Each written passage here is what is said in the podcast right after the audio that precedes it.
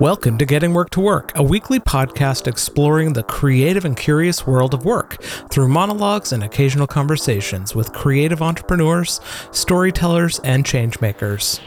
How often do you get ads for proven systems that help you create more content faster? For me, it seems almost daily. A year ago, I would have loved a plan to help me do even more than I was attempting to do, but today, not so much. I want to do less, at a slower rate, so I can do the work that truly matters. In today's episode of Getting Work to Work, I'm going to explore seven bundles of questions that will help you examine a downshift from fast to slow. It's not going to be easy, but much like driving the speed limit, you usually get to the same place at the same time as those weaving in and out of traffic. Show notes and links to all the good stuff mentioned in this episode can be found at gwtw.co slash 614. I was scrolling through the sponsored landscape that Instagram has become. Yes, I'm officially that old guy yelling at the youngsters to stay off his lawn, reminiscing about the good old days.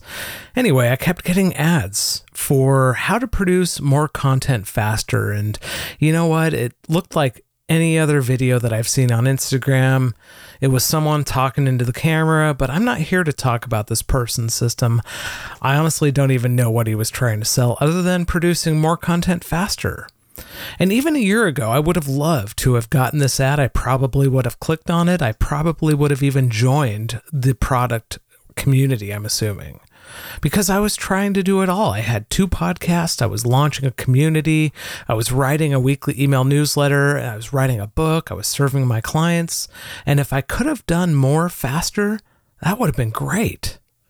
But today, life is different. I'm focusing on one podcast and serving a small handful of clients while enjoying working a full time job. Because as I make my way through burnout, I realize I don't want to make more content faster. I want to make less, slower. Because I'm not going to win this race. I'm the tortoise, not the hare.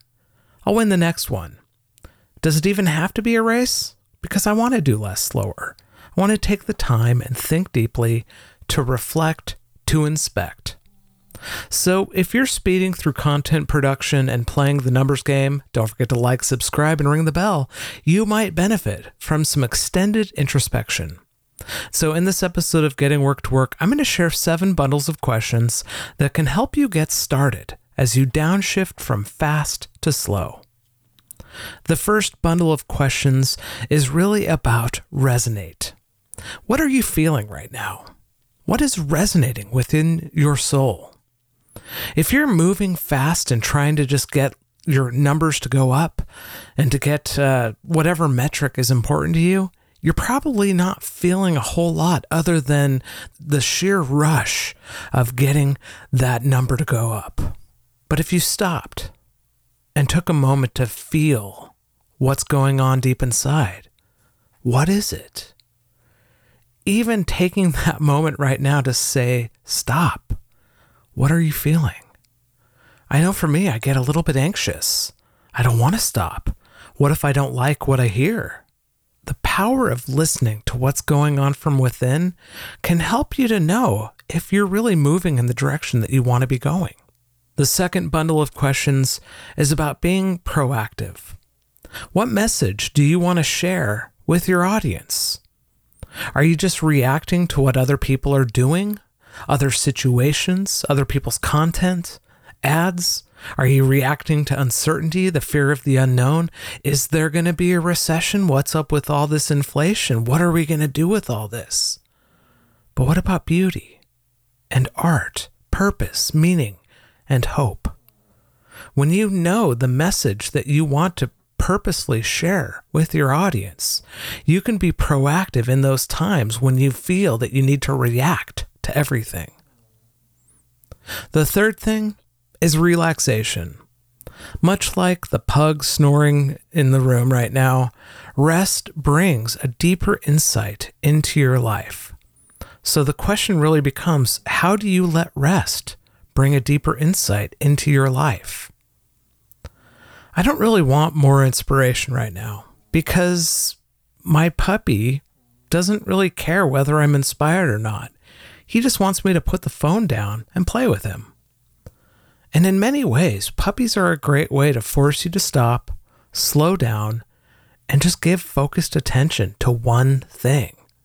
Because when you rest, you not only connect back to what you're what's resonating within, but you can connect to the people and to the things that matter around you.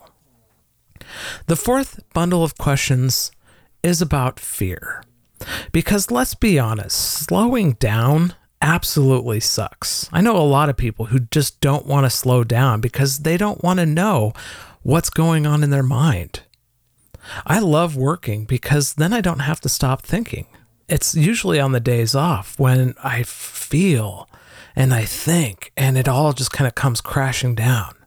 And that's fear.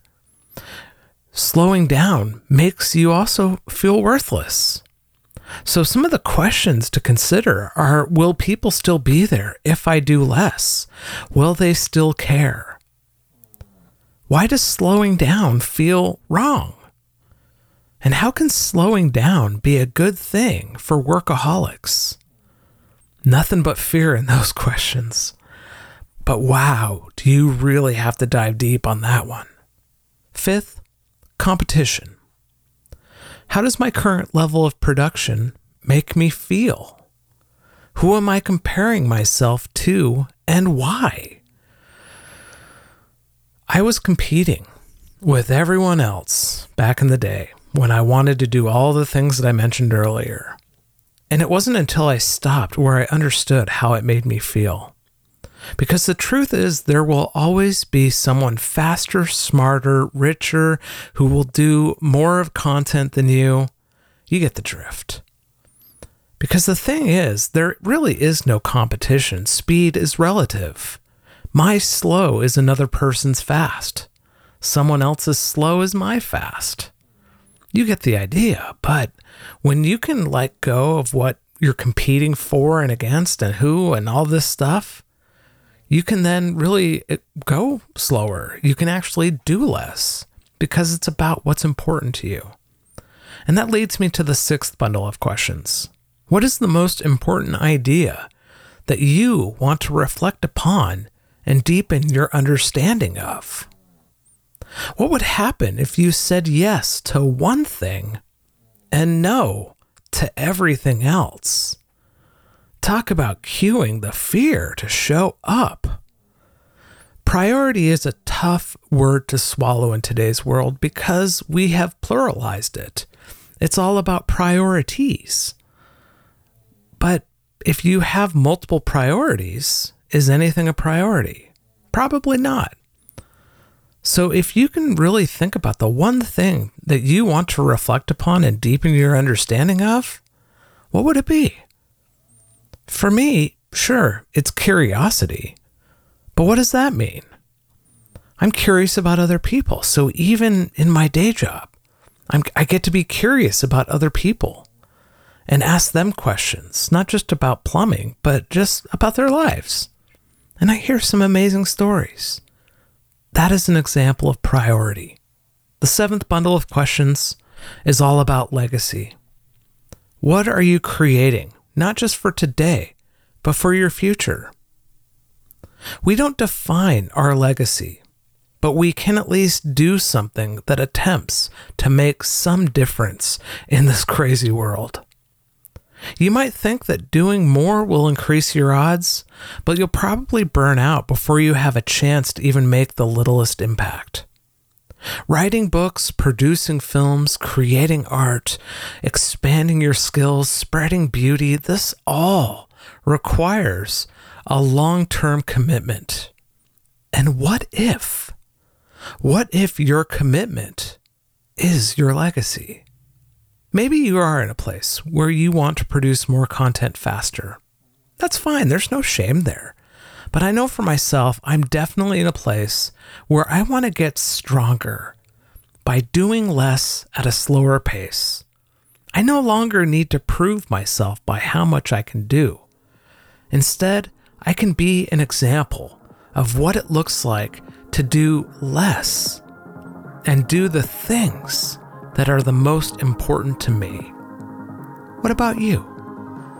Until next time, may creativity and curiosity and snoring pugs fuel your life.